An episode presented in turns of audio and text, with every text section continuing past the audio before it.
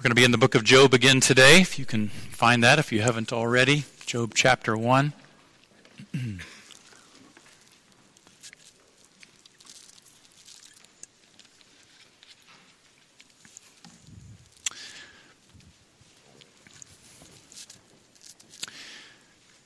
looking together into God's Word around the idea of seeing through suffering and pain. And if you think of anybody in the Bible who experienced that, Job certainly is at or near the top of the list. And his experience was an extreme one. He experienced extreme suffering and pain in his life on many levels. And if we can learn from somebody who, we can learn from someone who experienced a hard situation in the extreme, and what that means is we can also learn about our situation because the principles and truths that apply to a man like that also apply to us in any circumstance that we might have. And at the end of his experience, Job said to God, He said, I have heard of you by the hearing of the ear, but now my eye sees you. And James said, you have heard of the perseverance of Job.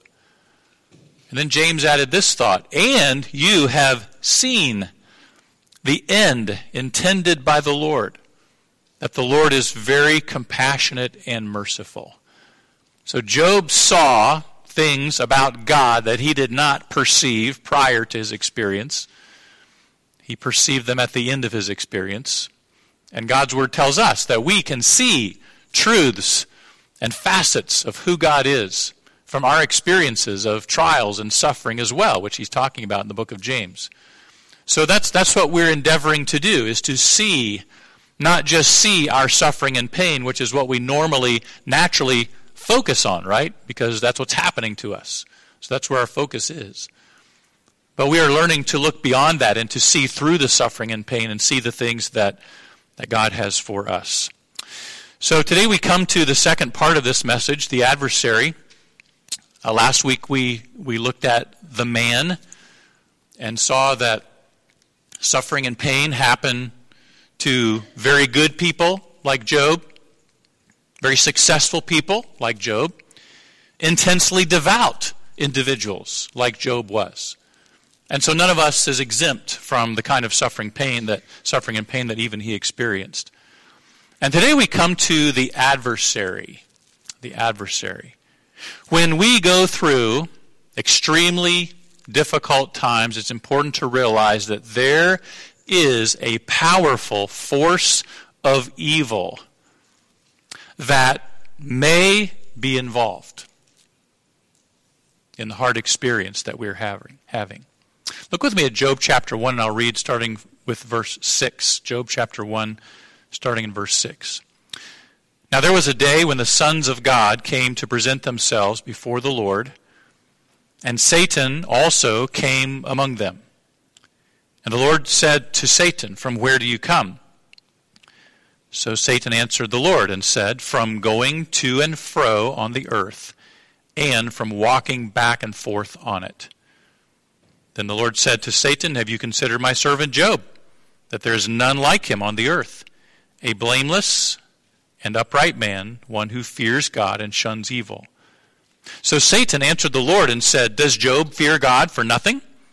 Have you not made a hedge around him, around his household, and around all that he has on every side? You have blessed the work of his hands, and his possessions have increased in the land. But now, stretch out your hand and touch all that he has. He will surely curse you to your face. And the Lord said to Satan, Behold, all that he has is in your power. Only do not lay a hand on his person. So Satan went out from the presence of the Lord. What do we learn from this section of the story of Job about the adversary? Well, we learn the adversary's identity. The, the word Satan that we see in our Bibles there means adversary. And it is a name that means one who opposes. The word Satan means one who is in an adversarial role.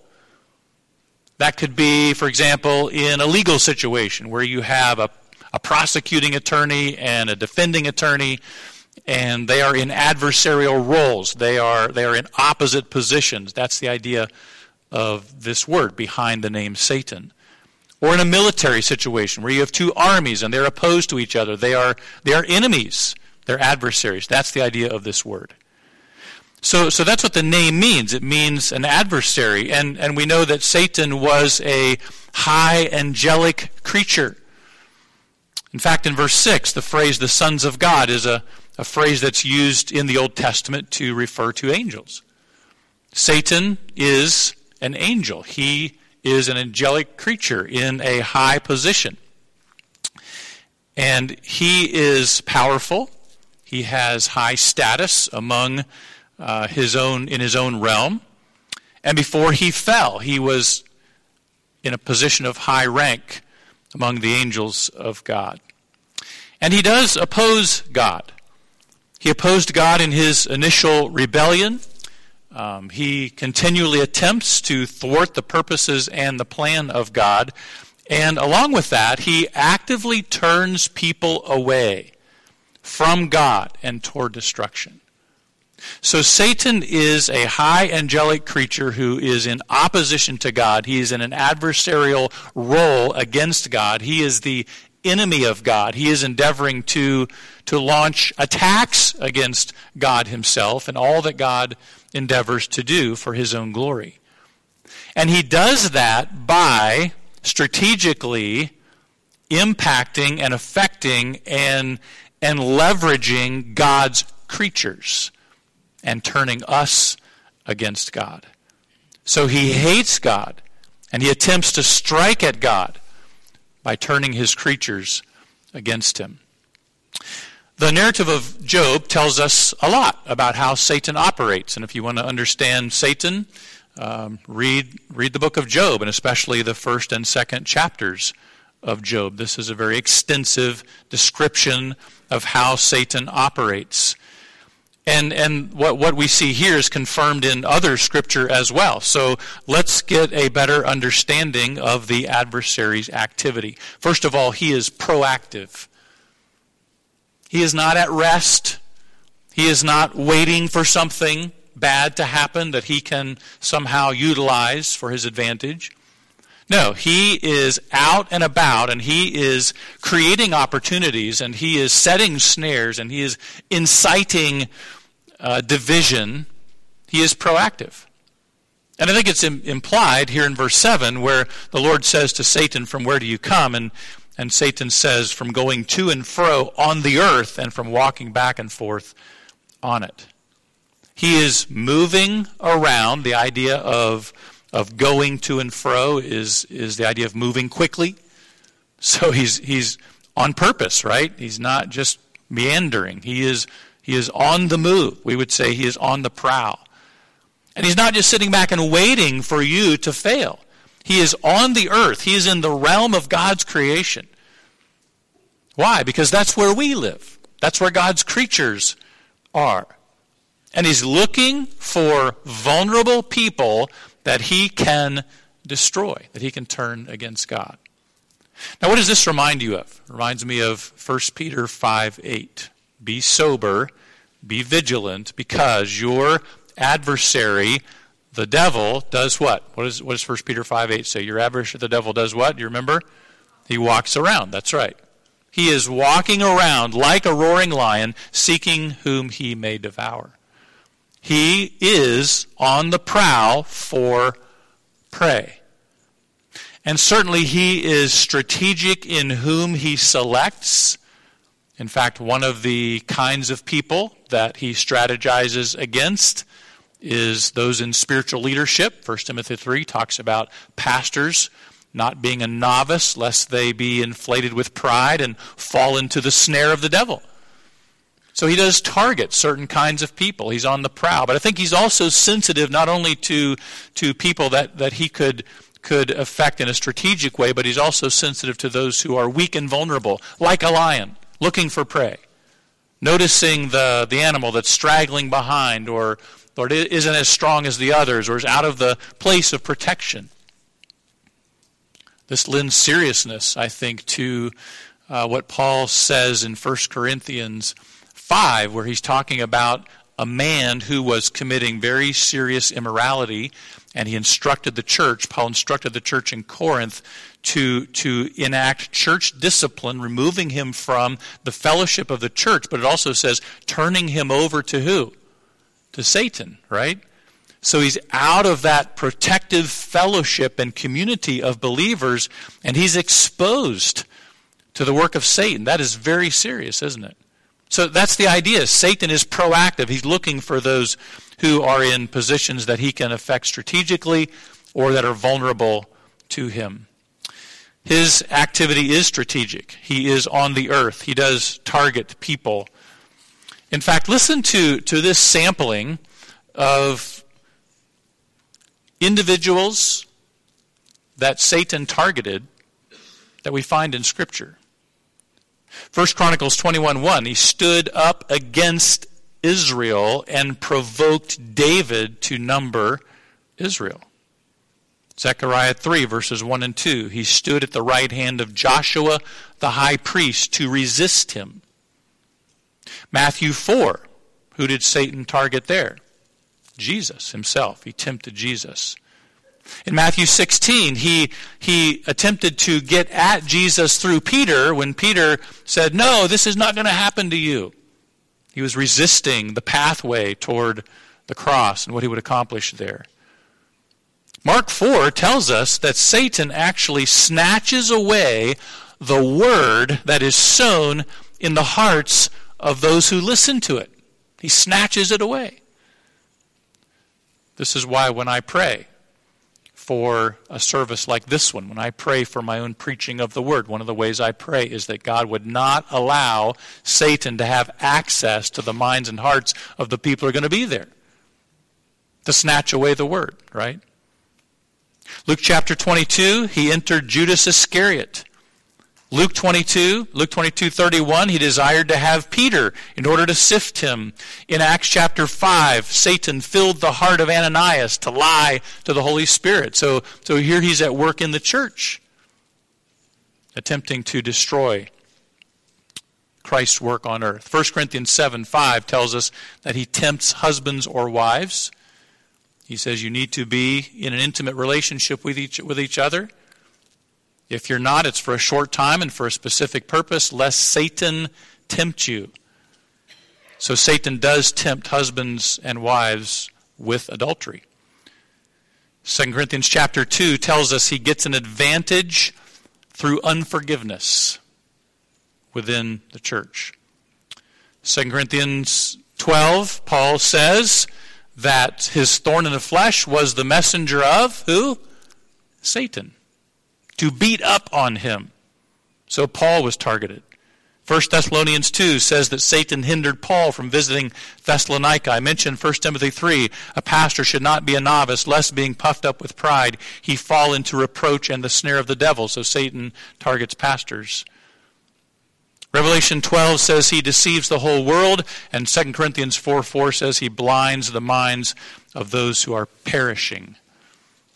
That is a sampling of the way that Satan strategizes, strategizes to destroy and to strike at the heart of God. And then, of course, Job is a very pronounced example of this. So here's a question for you. Do you think that, based on these examples, Satan is proactively and strategically targeting anybody here today? It's very likely that he is, isn't it? Do you think that Satan may be involved in circumstances and even the hearts and lives of people who cause you suffering and pain? It's very possible. That's what we see here in, in the book of Job, right? That Satan was involved in what happened to Job. And so we could say, yes, it is possible that Satan is using circumstances and other individuals that cause us harm to try to take us out. So, as we heard, Paul exhorts us put on the whole armor of God that you may be able to stand against the wiles, the schemes, the strategies of the devil. For we do not wrestle against flesh and blood. There is a spiritual enemy We wrestle against principalities, against powers, against the rulers of the darkness of this age, against spiritual hosts of wickedness in the heavenly places. It is a reality. Spiritual warfare is real. He is also persistent. He is persistent. Uh, look with me at chapter 2, Job chapter 2. And we see, we see Satan reporting to God again, and this is an indication of God's sovereignty over, over the demonic realm because Satan reports to him.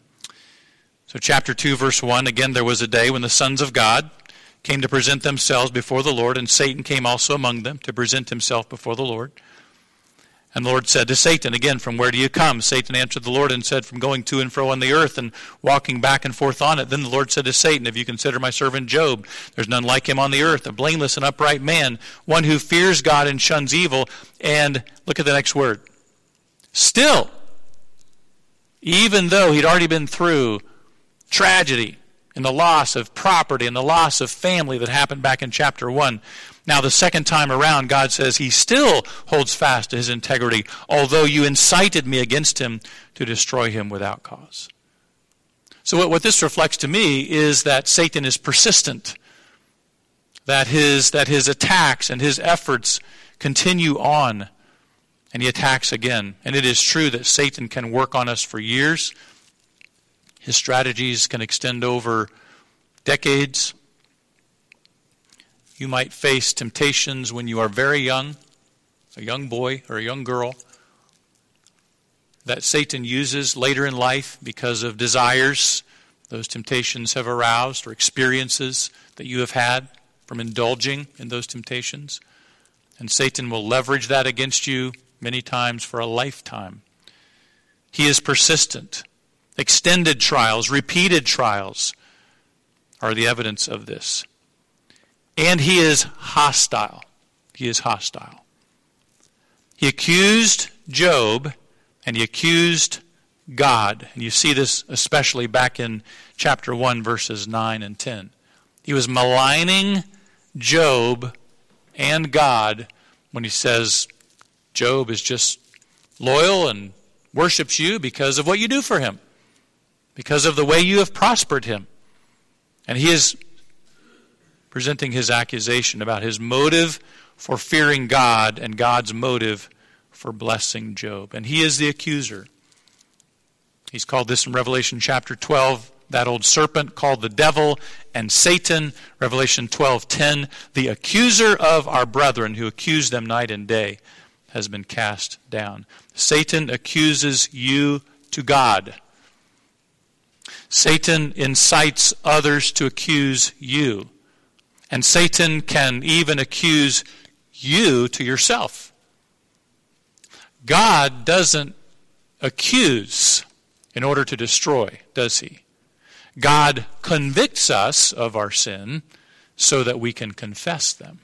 His purpose is to restore. His purpose is for us to enjoy fellowship with Him and to be right with Him and have His peace reigning in our lives, not to create doubt, not to load us up with guilt, not to put us down. Satan accuses, God convicts, so that we can be forgiven and fellowship with him. The adversary's activity is also controlled. It is controlled. It is subject to God's authority. And you see this in chapter 1, verse 12. All that he has is in your power, only do not lay a hand on his person. You see it also in chapter 2, verse 6. Behold, he's in your hand, but spare his life. Satan cannot do whatever he wants. He cannot just produce a plan and develop a strategy and go on the warpath freely and on his own. He is subject to God's authority, and God places limitations on what he can do. And that's encouraging. That is comforting. And that's where we realize that we are in the hand of a sovereign God, don't we? That whatever is happening in our lives, that God is aware, and God, for whatever purpose He may have, has permitted, even when it is worst case scenario, like Job experienced. even when it is extremely hard, even when it includes attacks and loss that God in His sovereignty has permitted for His purpose. And Satan is not doing his worst because God has restricted him from that. Now, we get a little bit more into the cause of, of Job's suffering and pain that Satan brought. And let's call this the adversary's role. And an extension of what we just saw is that his role includes the fact that he is subject to God's sovereignty. And this is very important because it removes the fear factor. One of Satan's designs is to strike fear in us, to make us tremble. As a mighty fortress is our God says, we tremble not for him. We do not have to be afraid of him because of God's control and his sovereignty. And he has ultimate and complete authority over Satan, and he exercises iron handed control over anything that Satan designs against you. So, one thing that you can always say is, I am safe. I am safe. As hard as it is, as much as you may hurt, whatever the threats may be, even as you think about the, the, the culture we live in and the pressures and the forces and the, the politics and the people in power and the influences of evil, we are safe in Him, right? Because of His sovereign control over Satan.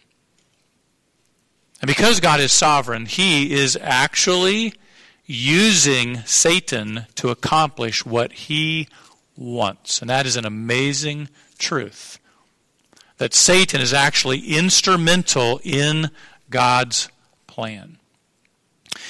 Now, when we look at chapter 1 and verse 8, it sounds to us like the Lord was the one to raise the subject of Job, doesn't it? The Lord said to Satan, Have you considered my servant Job? It's almost as if God wants Satan and is somehow taunting Satan to do something to Job. But look over chapter 2 and verse 3. In chapter 2, verse 3, in this second appearance of Satan before God, the Lord says to Satan, Have you considered my servant Job? There's none like him in the earth, blameless and upright. And then look at the end of the verse. He holds fast to his integrity, although you incited me against him to destroy him without cause. And the idea of the word incited is to instigate. So, what this is telling us is that Satan was the instigator. And we don't know exactly what Satan might have done or may have said, but what it seems like from this is that he's the one who initiated this attention now that's being focused on Job. He said or did something, and, and as, as God says here, without cause. Again, there was no basis in Job's life. There was nothing wrong, nothing in Job's life that, that deserved God's judgment.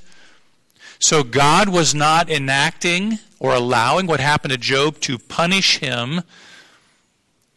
Here, Satan is the one that's receiving the blame, isn't he, for what happened to Job? But God's plan used Satan. Satan was an agent in what was happening to Job. And Satan is part of God's great plan. And again, that's something hard for us to understand, isn't it? That Satan plays a part in the grand unfolding plan of God. Because he is sovereign, because he is in control, he is guiding and using the activity of Satan to accomplish exactly what he wants to. And so that's something we see, right? As we see through suffering and pain, what do we see? We see an adversary. But we see beyond just the adversary what he's doing, what he's causing, what he's inciting, what he's instigating, the ways he's accusing, the damage he wants to do, the destruction that he wants to bring. We see beyond that.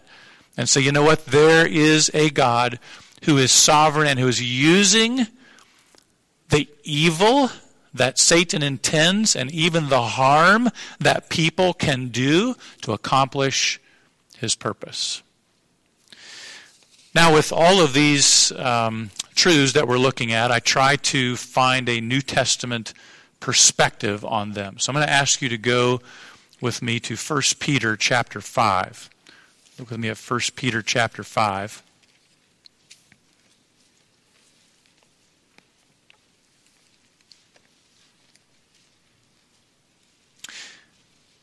I want to make this personal because that's what Peter was doing. Peter was writing to a group of people who experienced great suffering. They were in severe hardship, financially, economically, circumstantially. A lot of it was because they were Christians, because they refused to give in to the pressures of the culture around them and the authorities in their lives.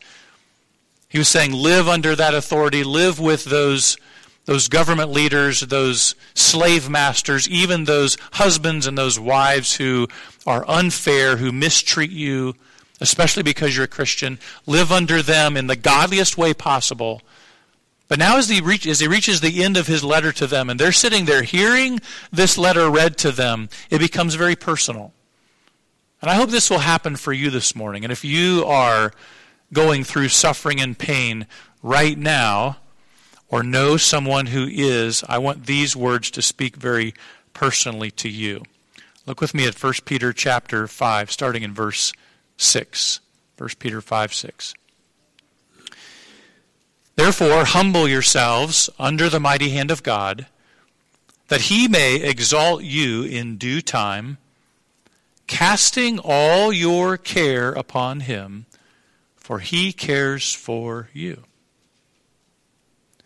Be sober, be vigilant, because your adversary, the devil, walks about like a roaring lion, seeking whom he may devour. Resist him, steadfast in the faith, knowing that the same sufferings are experienced by your brotherhood in the world.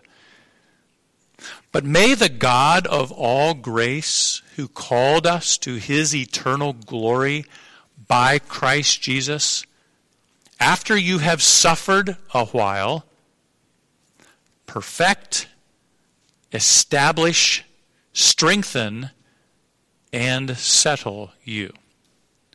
To him be the glory and the dominion forever and ever. Amen. So, as those suffering individuals were sitting there hearing Peter's letter read, and it comes to the end, he gets very personal with them, doesn't he? He says, Here's the takeaway. Here's what I want you to remember. Here's what I want you to go out and, and to have in your mind and hold in your heart and, and to live by. He says God cares for you, doesn't he? In verse 7, what a great reminder that is. Regardless of the extremity of the suffering and hardship, you have a loving God who is concerned for you, and so you can entrust your burdens, you can express your burdens, you can turn over your hurts to Him because He cares for you. What a precious promise that is. He, he says, Be sober, take this seriously, and be vigilant, be on guard we are naturally naive and we are vulnerable and we don't think about Satan and what he may be up to. Sometimes we miss the fact that when, when hard things are happening or we're being tempted that, that there is an enemy. So he says, be aware of this, take it seriously, and be on guard. And then he says in, in verse 8, resist him. Or excuse me, verse 9, resist him steadfast in the faith. The idea of resist is to keep your feet planted, to to put your feet solidly on the ground and not move, not be pushed or drawn away. What is it that you are, are holding firm to and standing firmly on? It is the faith. That's what you know to be true. What you've learned all your life what you understand from the Word of God about who God is and the way that God works and the kind of God you have and the Heavenly Father who loves you and the Savior who redeemed you. That's the faith. It's what you know to be true, what you believe in, and what you've trusted in. So, so here, here's, the, here's the insight. Here's what we see through suffering and pain. Keep your feet planted on what you believe and know is true during those extremely difficult times. It is so easy to get knocked off balance. It is so common to become disoriented, forget who your God is, not recall what He has done for you. The truths become dim in our minds as the, the suffering and the hardship becomes very pronounced in our minds, right? We can lose sight. So, keep your feet planted on what you believe and know to be true when it gets hard and when it hurts. And these are simple truths that we know who God is, what His Word tells us, what Jesus has done for us, His death and resurrection in our place, the home we have in heaven, the hope that is ours in heaven, all of that, right? And it's also helpful to know you're not alone. And he says this in verse 9 as well. The same sufferings are experienced by your brotherhood in the world. That doesn't take the hurt away, it doesn't relieve the pressures or resolve all the problems, but it just is a good reminder, right? That you're not alone in your suffering. Other people are hurting too. God knows about your suffering and pain. God cares about your suffering and pain. And God has called you to a path that includes suffering and pain. That one might be a little harder to swallow. That God has actually called us to a path that includes these hardships. So it's not just, it happens to everybody, it happens to you, and it happens to me. And God has put us on this path just like, yes, in his sovereignty, he allowed Satan access to Job, but he was also sovereignly involved in doing a work in Job's life. And the same is true for you. He has put you on that path and in that place of suffering and pain. And look at what he says in verse 10. But, so in spite of Satan's attacks and all the, the difficulty that brings to your life, now he calls upon God in their behalf. May the God of all grace, God's grace is not only his favor that saves us, it's the special favor he shows to us in all circumstances of life. The God who shows you favor, and it's all grace. It is an infinite reservoir of His grace. It applies to every kind of situation and every aspect of your circumstance. It is all grace. The God who, who provides all grace to you, who called us, there it is, right? He put us on this path to his eternal glory, that is, to enjoy him forever in his glory, but also for us to be partakers in his glory as our lives are refined by Christ Jesus, our Savior, our mediator, after you have suffered a while. There it is. He has called us to this pathway. It is a hard one. It lasts for a period of time and then it's over. But when you're in that time period, it might seem like it's lasting forever, and you're not going to make it. But he says, You will come out the other side. After you have suffered, he acknowledges the pain, but he also tells you it's going to be temporary. And now look at what he's doing perfect. That means to mend or to restore. We often think of the word perfect in the Bible as, as being to bring somebody to completion or to maturity. That, that's true uh, in many places where that word is used. This word's a little bit different. This word, translated perfect here, was used in literature, Greek literature outside of the New Testament. So, literature during the same time that Peter wrote, but not New Testament um, literature of, uh, it was actually a medical term, and it was used of the process when somebody would break a bone and a physician would, would reset the bone so it would heal properly. and that bone would mend. And sometimes, in many cases, you might have heard this, actually that, that uh, healed bone becomes stronger when it heals together than it was before. That's what this word is talking about, right? So it's the idea of, of something being broken and then restored to its original condition to fulfill its intended purpose, and sometimes it's even stronger than it was before. What a beautiful picture of what your suffering does for you. May the God of all grace, after you've suffered for a while, do this healing, mending, bone setting, fracture healing work in you and restoring you to the, to the condition and the purpose for which He created you to follow Christ, to fulfill God's will.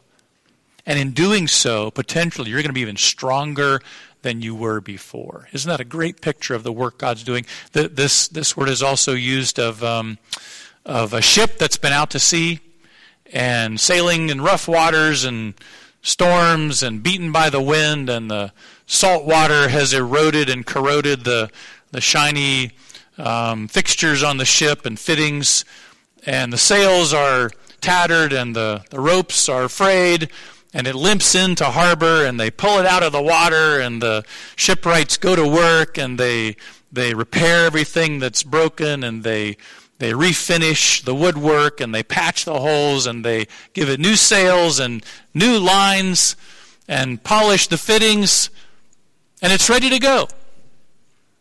Having come through the rough waters and the storms, it's now restored to that right condition, that original condition, so that it can go back out and haul that cargo or bring in those fish or, or transport those passengers, whatever it was intended to do.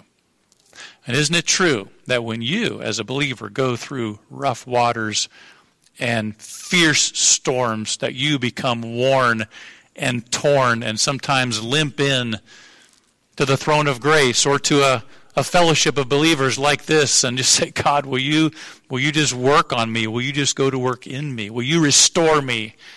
And he does that, doesn't he? He does that. He refits you so that you can go back out and accomplish more of what he called you to do. It's also used of when, when Jesus approached the disciples there by the Sea of Galilee and, and it says they were mending their nets. That's this word. They were mending their nets. A net, fishing net that's been worn and torn by repeated use and hauling in loads of fish, and those pieces come apart, and the fishermen weave or tie them back together so the net can be used again. That's the idea. And that's what he's doing in you, in spite of the destructive force working against you, in spite of the adversary who hates you, wants to take you down, and you come back in, you're like, I just need to be restored. And God does that for you. He is perfecting you. He is establishing you, Peter says. May he, may he establish you. That is to make you firm and strengthen you. That's to make you strong. Similar ideas so that you become more capable. So those those, those trials and that suffering is not designed to weaken you or to break you, as to strengthen you. Now we know, as Paul said, when he was beaten up by Satan, when I am weak, that's when I'm strong. So the storms and the trials and the attacks force us to recognize how weak we are, and we say, God, I just need your help. And He does strengthen us. He does enable you to go through the hard experience and to come through the hard experience and to serve Him and glorify Him even better as a result. And to settle you. May He settle you. God's design is not to shake your faith, but to settle you in your faith. Not to create doubt, but to create certainty in you. The word settle means to lay a foundation. The idea is that your, your relationship with God, your trust in God, your belief in everything about God is settled as a result because you see God's hand, you experience God at work, you receive the help that He gives. And you say, you know what, it's all true. My God is real. What he says is true. And you're even settled in that. These are good things. These make you a stronger Christian. These exhibit God's grace in your life. And all of this does what Peter says in verse 11. To him be the glory and the dominion forever and ever. Amen. Right? Is he just pronouncing a benediction? Is he just adding the typical tag on the end of a of a, an epistle? No, he, he's continuing the thought. Hey, Satan's on the attack. The God of grace is at work doing all this in you, and the outcome is God receives the glory. I think one of the things that we wrestle with is that God allows the adversary to have access, and that somehow it's even in God's plan for us to experience suffering. That's hard. I think two ways to respond to that. One is to trust the God you know, to trust Him, that He does care for you, that you are safe, and to engage in the process of growth. To say, All right, Lord, if this is what you are doing, as hard as it is, I trust you, I trust the God I know, and I want this process in my life. I want the refining, I want the purging. I want you to expose my weakness so that I can be strong in you. And ultimately, Lord, I want your character to grow in me. I want the, the glory of Christ to shine out of me. And I want you to get the glory. I want that. So trust the God you know and engage in the process of growth that He has for you. Thankfully, we can look forward to the adversary's fate. When it all started, Satan's engagement with mankind back in the Garden of Eden, God cursed and said to Satan that the promised seed, whom we know is Christ the Messiah, will bruise your head. He will bruise your head. Jesus said in John 12, Now is the judgment of this world. Now the ruler of this world will be cast out. And if I'm lifted up from the earth, I'll draw all people to myself. Jesus' death and resurrection spelled Satan's doom. And as sorry, I'm getting uh, a little bit ahead here. There we go. As uh, John wrote in Revelation, that the devil who deceived them was cast into the lake of fire and brimstone, where the beast and false prophet are, and they will be tormented day and night forever and ever. And this is Satan's final destiny, isn't it? Now, it's important to recognize that not only is Satan cast into the lake of fire, but it says anyone who is not found written in the book of life was cast into the lake of fire. So, this is Satan's final destiny to be separated from God in a place of torment forever, but this is also sadly the destiny of those whose names are not in the book of life. And what is that? That is God's record of those who have received eternal life by trusting in Jesus Christ as their Savior. And as Jesus commissioned Paul and assigned him to preach, he said, This is the message that the gospel will open their eyes to turn them from darkness to light and from the power of Satan to God, that they may receive forgiveness of sins and an inheritance among those who are sanctified by faith in me. So, how are people saved from the same destiny, the same doom that Satan faces? By faith in Christ. And so, for anybody here who has never trusted Christ as your Savior, you do not want to share the same fate as Satan. Trust Christ, have your sins forgiven, and be saved. And that is our message as well. And just as, Paul, as God commissioned Paul to preach that message, that is a message for us to spread also. Your trials, your suffering and pain are a test. Satan wants you to fail and he wants you to fall. God wants you to grow and wants you to glorify him. We're going to end with, uh, with a song. And I believe this is one that you all hear at